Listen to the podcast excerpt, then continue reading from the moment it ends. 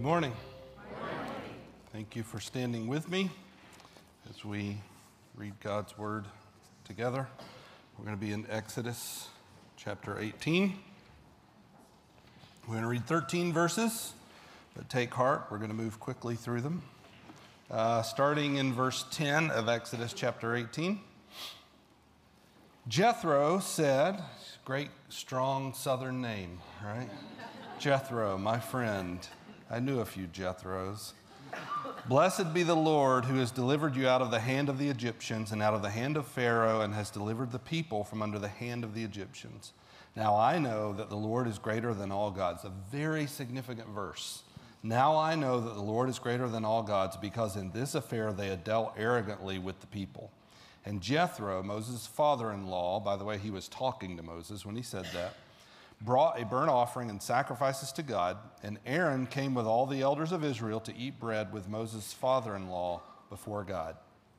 The next day Moses sat to judge the people. The people stood around Moses from morning till evening. When Moses' father-in-law saw all that he was doing for the people, he said, "What is this that you are doing for the people? Why do you sit alone and all the people stand around you from morning till evening?" And Moses said to his father-in-law, "Because the people come to me to inquire of God. When they have a dispute, they come to me, and I decide between one person and the other, and, very important, I make them know the statutes of God and his laws." That's pretty important work, isn't it? Verse seventeen, Moses' father-in-law said to him, "What you are doing is not good. You and the people with you will certainly wear yourselves out, for the thing is too heavy for you. You are not able to do it alone. Now obey my voice. I will give you advice, and God be with you. You shall represent the people before God and bring their cases to God, and you shall warn them about the statutes and the laws and make them know the way in which they must walk and what they must do. Moreover, look for able men from all the people, men who fear God, who are trustworthy and hate a bribe, and place such men over the people as chiefs of thousands, of hundreds, of fifties, and of tens, and let them judge the people at all times. Every great matter they shall bring to you, but any small matter they shall decide the, themselves. So it will be easier for you, and they will bear the burden with you. If you do this, God will direct you, and you will be able to endure, and all this people also will go to their place in peace." You may be seated. We're continuing a sermon series. This is part six of our series called Exodus. Uh, we are working our way through the book of Exodus, but we're really more focused on the story of the Exodus. So soon we will depart the book of Exodus and move into the book of Numbers as we follow the storyline. Uh, we're not preaching uh, verse by verse through the entire book of Exodus. You have figured that out by now. If so, we're moving very quickly and you've missed a bunch of sermons, right? Oh, come on, that was funny. That's, that's not what's happening. We're just, we're skipping the high points because it's a narrative. This is a narrative, so we're trying to unpack what the narrative is. Uh, this is really the story of the Israelites' flight from bondage um, in Exodus, or I mean in Egypt, but it's really more about their flight from bondage in general. And how do they escape bondage? We talked about this a little bit last week. Uh, their biggest problem was rebellion, but it wasn't just Pharaoh's rebellion or the Egyptians' rebellion. Ultimately, from this point forward especially, their biggest obstacle is going to be their own rebellious hearts.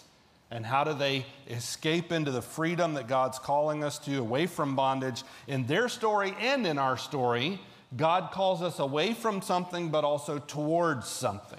So we so often want to escape bondage, we want to escape suffering, we want to escape difficulty, and that's not a wrong sentiment in and of itself, right, in a vacuum, although at times God calls us to, to bear up under suffering.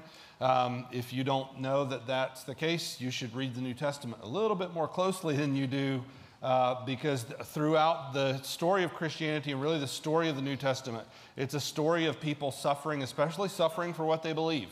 So for us to think that we're going to automatically be given a free pass out of that is not faithful to the biblical narrative. And yet, I get it.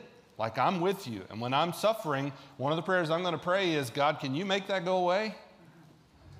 Is that wrong? No, not at all.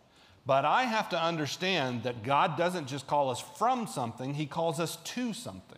So, so often, and I think I used this reference either last week or the week before, you especially see this with uh, uh, vocational changes, job changes, right? God let me out of here, God let me out of here, God let me out of here, God deliver me from these evil people, right? We pray, I'm not saying it's an accurate prayer, I'm just saying we pray prayers like that, right? Maybe a little exaggerated. And yet so often we should be asking God, are you calling me to something else? Are you calling me to a different place? Are you call- What's next for me, God? It's not just moving away from something, it's also moving towards something. And this is a really important part of the story, of the narrative of the Exodus. Listen up, it's very important. God didn't just set them free from suffering so that they could, could live their own life and their best life now, right? And whatever you want to do and go conquer, and you're free to follow your heart's desire. Oh, American. No. They were set free to serve God. You're going to serve something. And serving your own appetite is not a good recipe for success or for fulfillment or for joy or for peace, contrary to what our culture tells you. Everything's not easy peasy. Your phone won't do everything for you. There are some difficult things that just have to be done, and, and God calls us to follow him and to walk with him. And sometimes it's not an easy place to be. So today is part six. Our sermon title you see on your note sheet. Hopefully you got a note sheet on the way. I've been having a little bit of trouble with my printer trying to figure that out, uh, but I, I think everybody got a note sheet that wanted one. Uh, part six, our sermon title is Leaving Chaos Through Wisdom. Leaving Chaos Through Wisdom. And I just got to tell you, this is a really odd story. This is a really odd little narrative in this grander narrative of the Egypt, or the Israelites moving out of Egypt and moving toward the Promised Land. This is one that just makes me scratch my head. And in fact, when I was trying to figure out which parts of this story are we going to preach through, and I wound up, there were a lot that I just, we don't have time to do everything. There were some things that we just decided we were going to keep those for another day. And yet I also knew there's such an important principle here that we had to catch this one. A life of chaos is left behind when we pursue wisdom and order. That actually order is spiritual. Being organized can be a very spiritual thing. Did you know that? Can I tell you what I knew when I asked that question? fifty percent of the people would say, yes, amen, praise God. And the other fifty percent of the people would say, I don't really think it's that big of a deal. I'm not saying amen to that. And those two people are married to each other.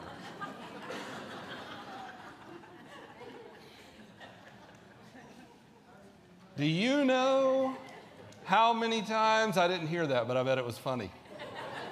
Do you know how many times in twenty plus years as a pastor I've counseled a married couple, and at some point I had to stop them and say, you guys know you're not arguing about car keys, right?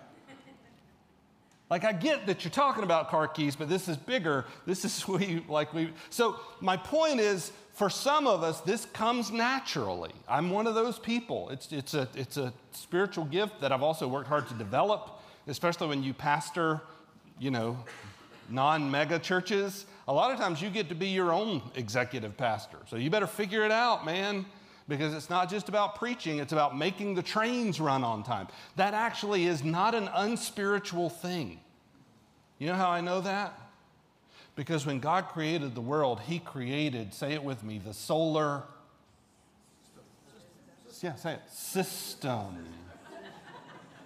Yeah, you didn't know if that was the right answer, did you? The solar panels, right? No. The solar system. God works in organization and in structure, and is not an unspiritual thing for us to have that in our lives.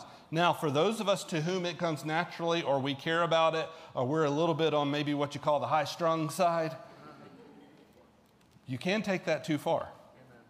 Because often God doesn't care about your system. He does, but he doesn't. He honors systems because that's how the world works. And yet at times God says, I'm just going to work the way I'm going to work. So how do you balance that, Tim? Uh, that's what we're here to discuss together, because I don't have an easy answer for you. But today, we're going to dig into the side of having structure, having organization is actually a good and godly thing.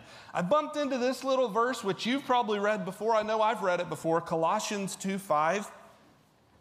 Paul, in writing to the church at Colossae, who, by the way, were struggling with what we know as the Colossian heresy, and Paul wasn't necessarily concerned that they were heretics. He was concerned that they were surrounded by heretics. And so you guys are in a really unique context where you kind of need a, I hate to use this word, but it's the right word, you kind of need a theological vaccination, right, against some of the heresy that's going on around you. And yet right in the middle of it, he, he dumps this. Right in the middle of these warnings, he says this, Colossians two five, "For though I, I am absent in body, yet I'm with you in spirit, rejoicing to see your," what are the next two words?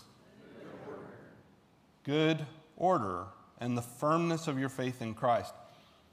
So the, the term that he uses there, good order, I don't know if he particularly means it this way, but the context of the word is that it's, it's actually a military term. And what it really means is that you're drawn together in an orderly array. Like you're arranged by, you can hear the echoes from Exodus eighteen right there, right? You got, you got groups of tens and groups of hundreds and groups of thousands. Think about military order, and some of you have served in the military, so you get this, right? Things are structured, things are in order. So maybe sometimes it's helpful for us to think about the opposite, right, to, to really illustrate this. So in the military, what they don't do is say, hey, everybody come here, here's a gun, everybody go shoot somebody. Thank God they don't do that. That you, that's how you get to lose, right? No, we need to have structure, we need to have order, we need to have organized roles and assignments, and we all need to have know what our job is, right? That's the word that Paul uses here. I'm rejoicing to see your, listen, your good order and the firmness of your faith in Christ. Now, this is the question for commentators and theologians, and I'm not going to say that there's one right answer. I think it's an intriguing question. Do the two things go together? Do you have a firmness of your faith in Christ for them specifically because they had good order? I don't know, but I think it's an intriguing question. Paul was rejoicing. I understand that he's rejoicing of the, over the firmness of their faith, but he's also rejoicing because they seem to be somewhat organized in some way. It's fascinating. So chapter seventeen, which in, in Exodus, which we skipped over, uh, you get the story of water from a rock. Remember, Moses strikes the rock and they get water from the rock. So you see a lot of, especially early in the story of the Exodus, uh, they're thirsty a lot, which is understandable. And God's providing water for them to drink a lot, which is pretty, has to be pretty encouraging, right? I mean, if you think about wandering around in the wilderness thirsty and all of a sudden water is coming around miraculously, that's a pretty significant thing. I mean, what should that do to our faith? It should really shore it up. It should really build it up. And so they get water from a rock, and then they fight the Amalekites, which is, again, another story that I wish we would have had time to preach and unpack. Because you, many of you, not all of you, but many of you remember this story. Maybe you remember it from being a kid in Sunday school, right? That the Amalekites attack, and Moses sends Joshua out to fight the Amalekites, and he goes up on the hill, and his, he stands up, and he holds his hands up with his staff, right? And when he's holding his hands up, they're winning. And then you guys tell me what happens when he puts his hands down. Well, then he gets tired. So he gets Aaron and Hur, and they come up, and they give him a rock to sit on, and they help him hold his hands up, and Joshua just demolishes the Amalekites, right? How much, how much fun is that? I mean, in Christian love. I mean, I'm a man. I don't know what to tell you. That's awesome, right? He just wipes them out. Uh, and then you get this curious story. I read one commentator, and I don't remember which one, but one of the commentators said, I find it interesting that the narrative didn't just say they had a family reunion in the desert and then moved on. Because here comes Moses' father-in-law, right? Which is a whole nother sermon. It was a father-in-law joke, sorry. Here comes his father-in-law. So they have this little kind of family reunion. And by the way, this is significant because, again, it's a story. Just like your story is a story, and whatever happens to you today or tomorrow or what happened to you Friday night or whatever, it doesn't exist in a vacuum. It's a part of a narrative. They're on the way to Mount Sinai. In fact, that's what we're going to be hitting really soon. Does anybody remember what happened at Mount Sinai? I mean, Moses encountered the burning bush, but what's about to happen at Mount Sinai?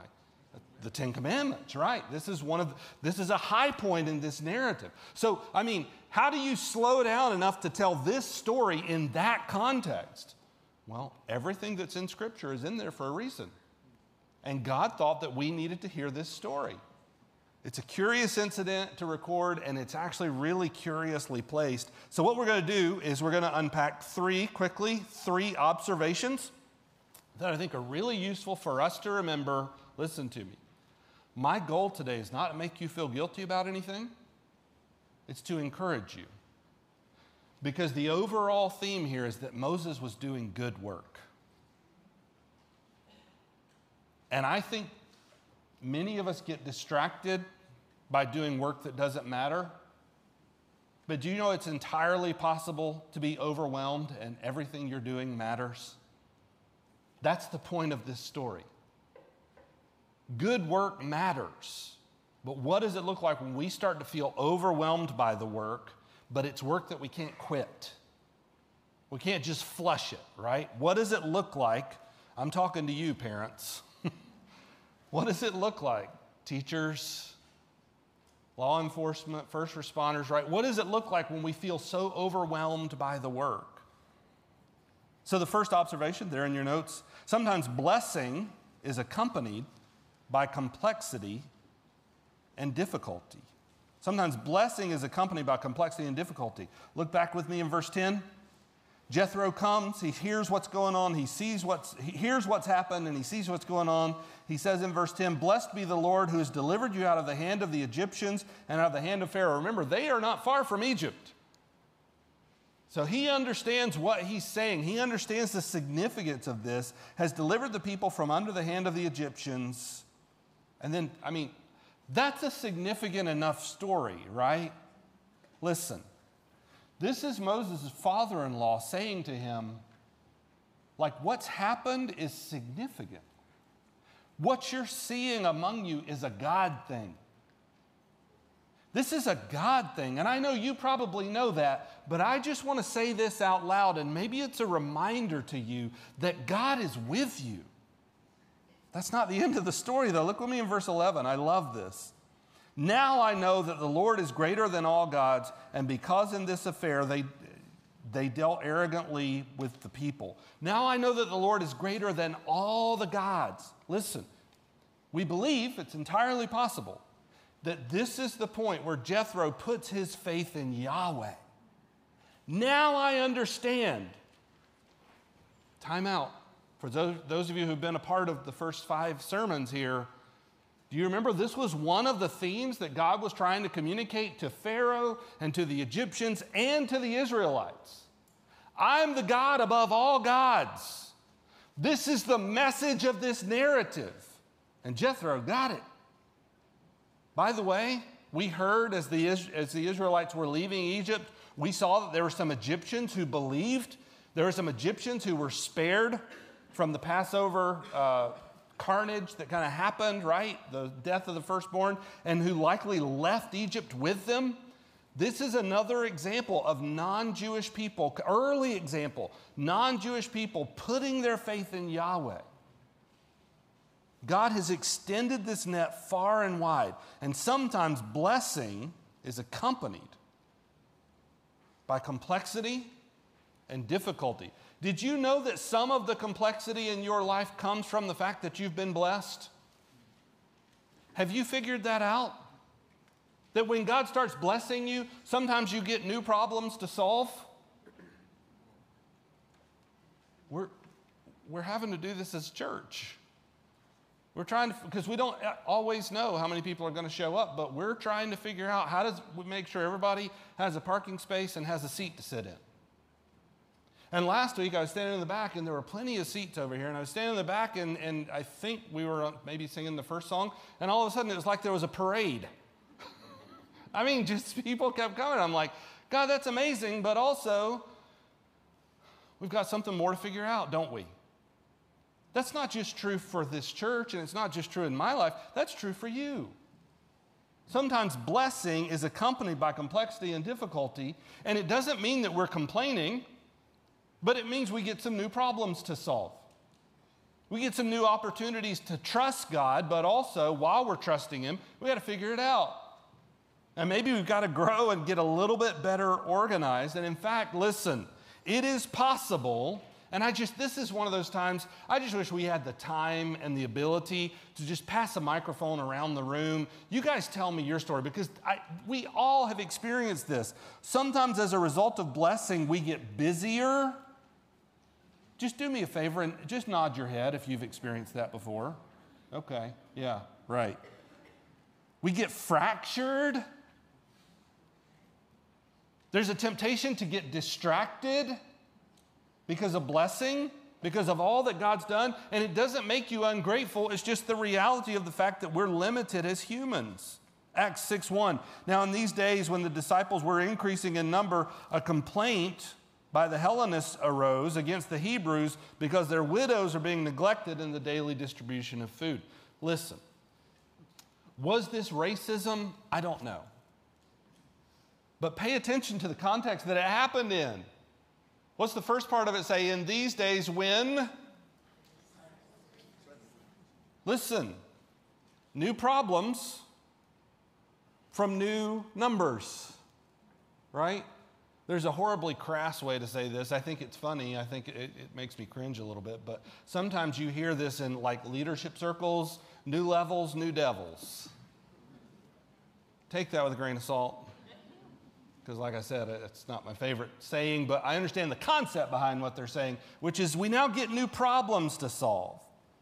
By the way, in Deuteronomy, Moses would recount this story. By the way, Deuteronomy is when they're getting ready to go in and possess the land, and Moses knows he doesn't get to go with them, so he kind of he's, he's old at that point. He's about to pass. He gives them this charge, and he reminds them of this story in Deuteronomy one, nine through eighteen. As you continue to grow, remember what I told you, and I've told you this several weeks. They go into Egypt as a family of seventy, and they come out four hundred and some odd years later as a nation of about six million. You think things got more complex for them? Okay, let's just say we're going to travel for a little ways. You want to travel with a group of seventy or a group of six million? Everything gets more complex. God's been good to us, and things have gotten harder. It's okay to say that out loud. This is one of the things that I think Jethro is saying to Moses. We keep reading. Second observation. The first one was that sometimes blessing is accompanied by complexity and difficulty. The second observation, noble work brings its own unique dangers. Look with me in verse fourteen. When Moses' father-in-law saw that he was doing for the people, he said, now he had already seen, so he knows what Moses is doing, but he asks the question anyway out of wisdom, what is this that you're doing for the people? Why do you sit, what's the word? See, Moses missed that one word. That's the key word. Why do you sit alone and all the people stand around you from morning till evening? And Moses begins to unpack. He says to his father-in-law, because the people are going to inquire of God. I have, they have a dispute. They come to me. I decide. And then I teach them the statutes. I teach them the principles. I teach them this is why the decision is this. Isn't this doesn't this sound like great parenting? Not just this is what I decided, but this is why I decided it. These were the principles that I understand. Here's the guidance from God that would lead me to make this decision. That's all really good stuff. And Moses' father-in-law immediately busts out with, what you're doing is not good. Why would he say that? Well, what Moses was doing was good, but the problem was Moses was operating without a net. Listen, if the work that you're doing is that important, then you owe it to the work to take it more seriously. I'm just telling you. These things that I've had to learn over the years as a pastor, it's not because I wanted to learn them all. But I'll tell you this, the people that I'm leading deserve for me to get over myself and learn the things that I need to learn to get better at the calling that God's placed on my life. Thank you for not saying amen. Isn't this how we feel as parents? There are some things I like to do and some things I don't like to do, and yet as a parent, I'm just called to do the things that I'm called to do. If we're going to take this seriously, then we shouldn't be operating without a net. That's the message. Like, it's great that, that you feel so pulled to this. It's great that you take it so seriously that you insist on doing it all yourself, right? But noble work really brings its own unique dangers. This is what I'm trying to tell you. It's what I was trying to say earlier. I don't want you to feel guilty because you're doing the wrong things. If you're doing the wrong things, that's a different sermon. That's not this sermon. The point of this sermon and the point of this chapter, and it's, I think it's the reason that this little story makes it into the biblical narrative. Because Moses needed to be reminded, and we need to be reminded, that when we're doing really important work, we shouldn't be doing it alone. If it's that important, why are we doing it by ourselves?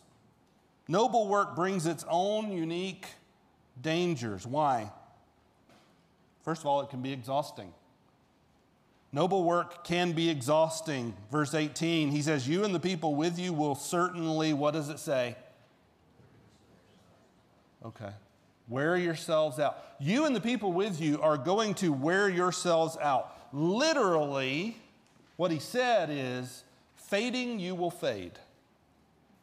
Fading you will fade. You're going to sink. These are all synonyms, by the way, for what he said. You're going to sink. You're going to languish.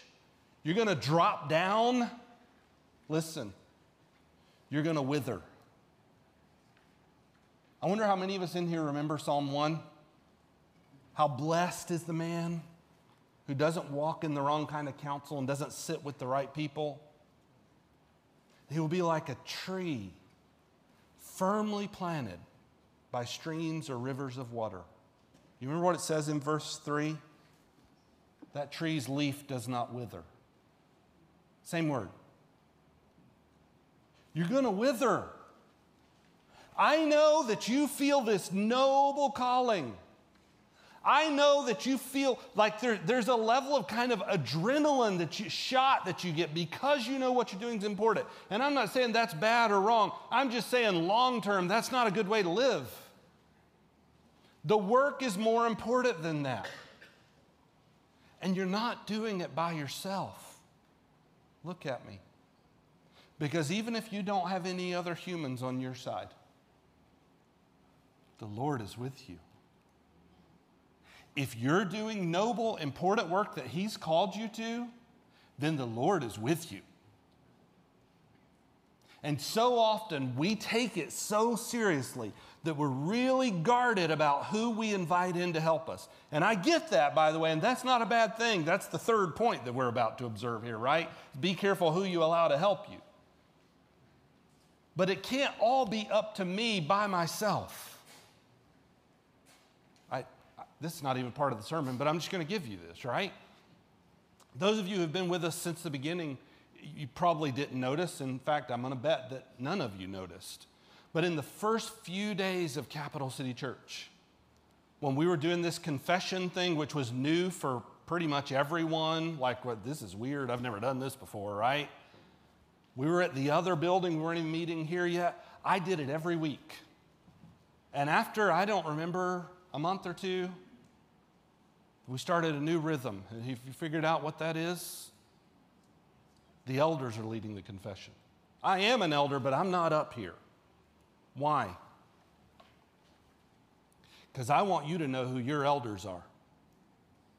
I want you to know their faces. And I want you to know that if anything happens, if I walk out the door and get hit by a bus, or I get cancer and die, or I just do something really stupid, I hope none of those things happen.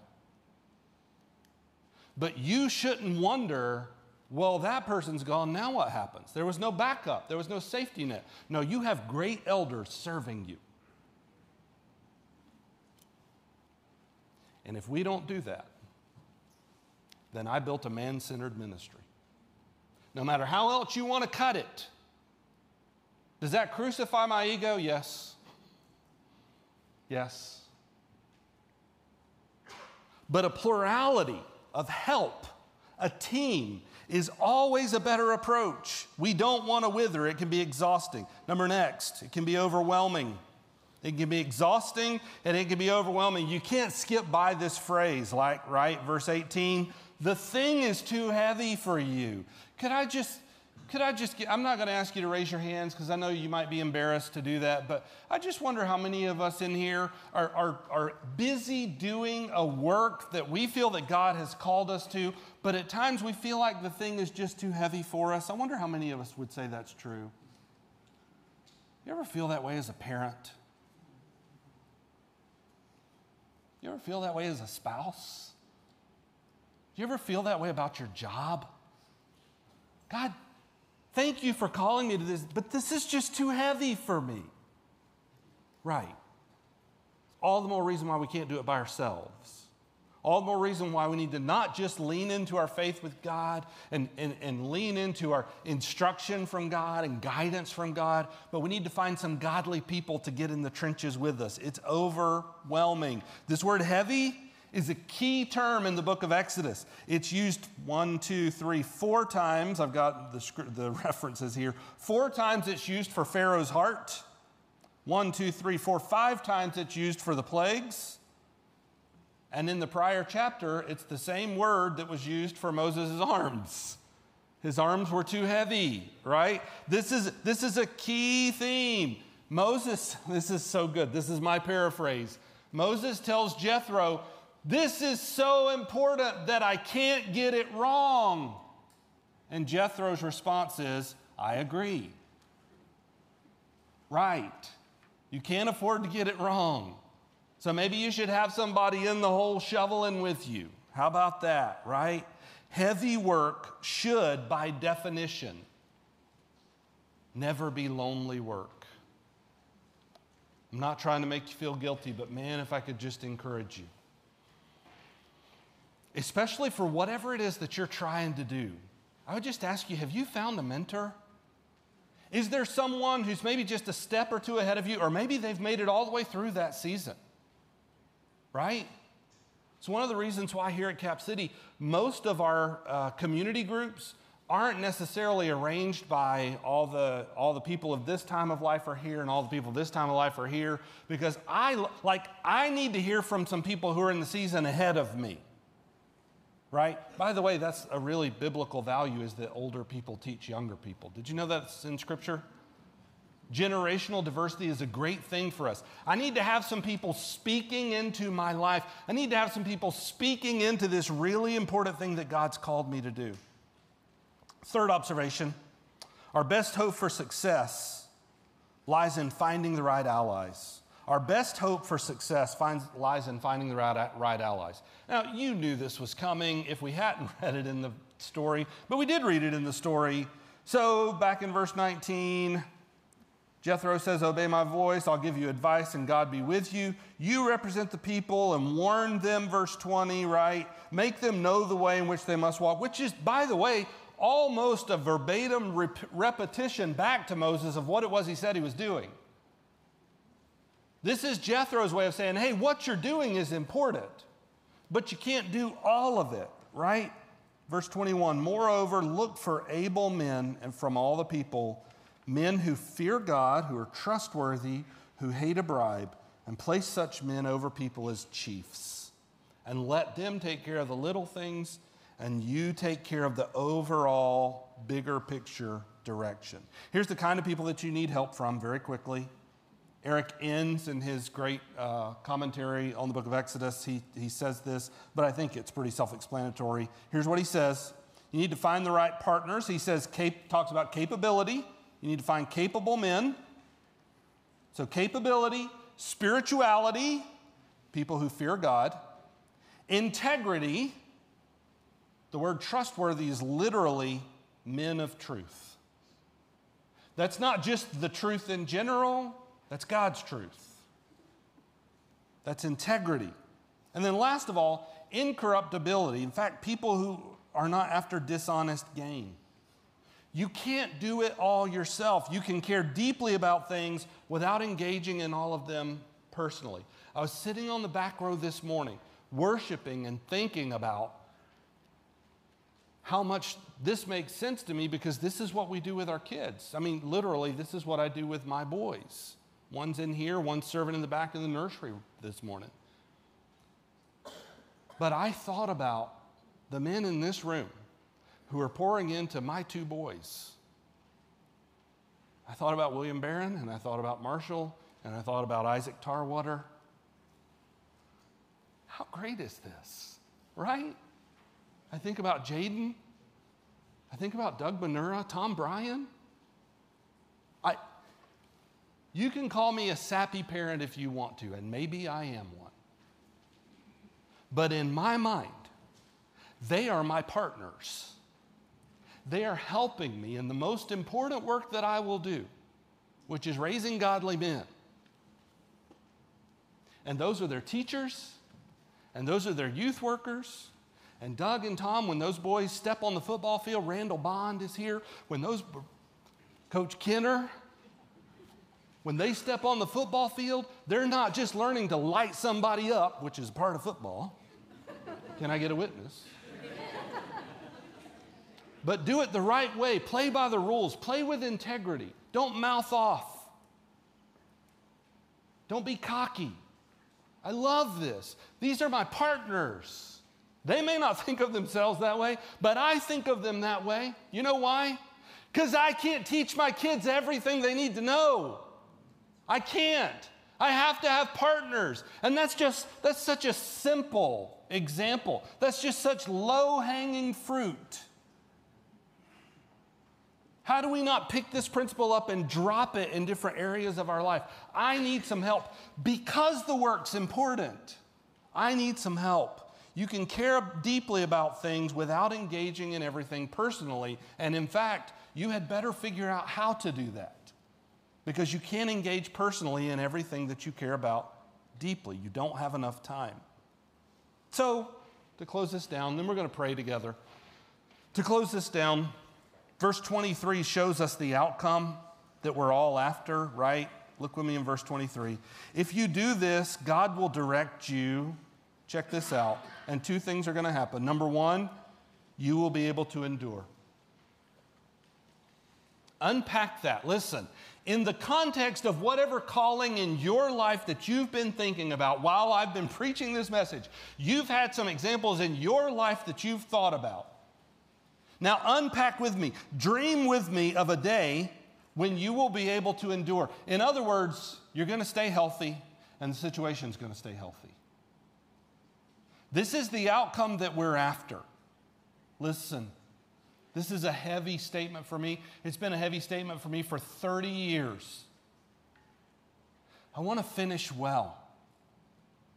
I want to finish well. I just want to finish being faithful. That's not up to me. That's not in my hands. I have a role to play, but ultimately I need to live with wisdom. I need to throw myself on the mercy of the God of the universe. Man, oh man, if I could have that, the path to health, you will be able to endure. But that's not it. You see, there's a second one. If you do this, God will direct you. You will be able to endure, and all this people will also go to their place in peace. It's the path to health, and it's the path to justice. I remind you of the definition of biblical justice, which is one of our values here as a church. We want to live with justice toward those around us. Justice means we do what's right by them. Not always what they expect, not always what they want, but as defined by the God of the universe, we do what's right by them. By the way, that's what it means to lead well. That's what it means to, to, to operate in agape love. We do what's best for those involved. Not my own personal preference. That's not leadership. That's narcissism. Not my own personal preference, but what do they need? I want to live with justice. I want to lead with justice. I want to operate toward those around me with justice. So we're going to pray through Psalm forty-six. It's just three verses, verses one, two, and seven. I put it up here so you can see it. God is our refuge and strength, a very present help in trouble. Therefore, we will not fear, though the earth gives way, though we're overwhelmed by good work, right? though the mountains be moved into the heart of the sea. And then verse seven says, the Lord of hosts is with us. The God of Jacob is our fortress. You're not alone in the work. God's with you. And he wants to help you surround yourself with the right people, with godly people who can hold your arms up when they're weary and help you move forward towards the outcome that he's after.